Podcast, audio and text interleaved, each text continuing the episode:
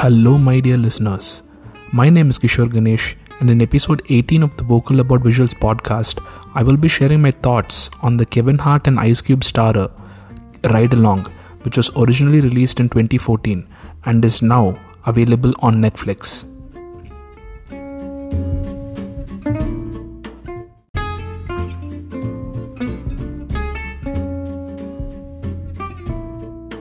The main reason I sought this movie out was because I was watching a lot of quote unquote dark movies, so I wanted to watch something light, breezy, and most importantly, funny.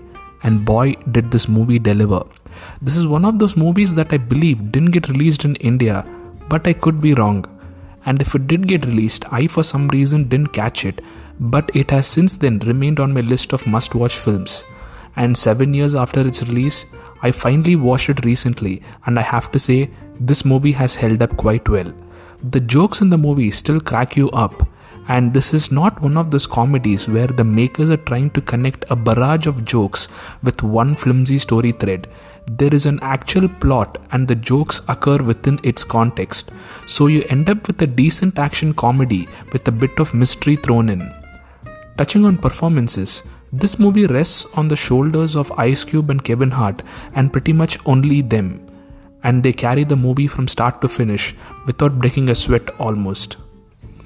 The speedy pacing is another element which, in addition to the tight script, jokes, and the performances of the leads, that make this movie a fun, breezy watch. One which you can rewatch multiple times or even watch it for the first time years after it was released kinda like me. Once again, my name is Kishore Ganesh. This is the Vocal About Visuals podcast, and thank you, my dear listeners, for your time and for listening.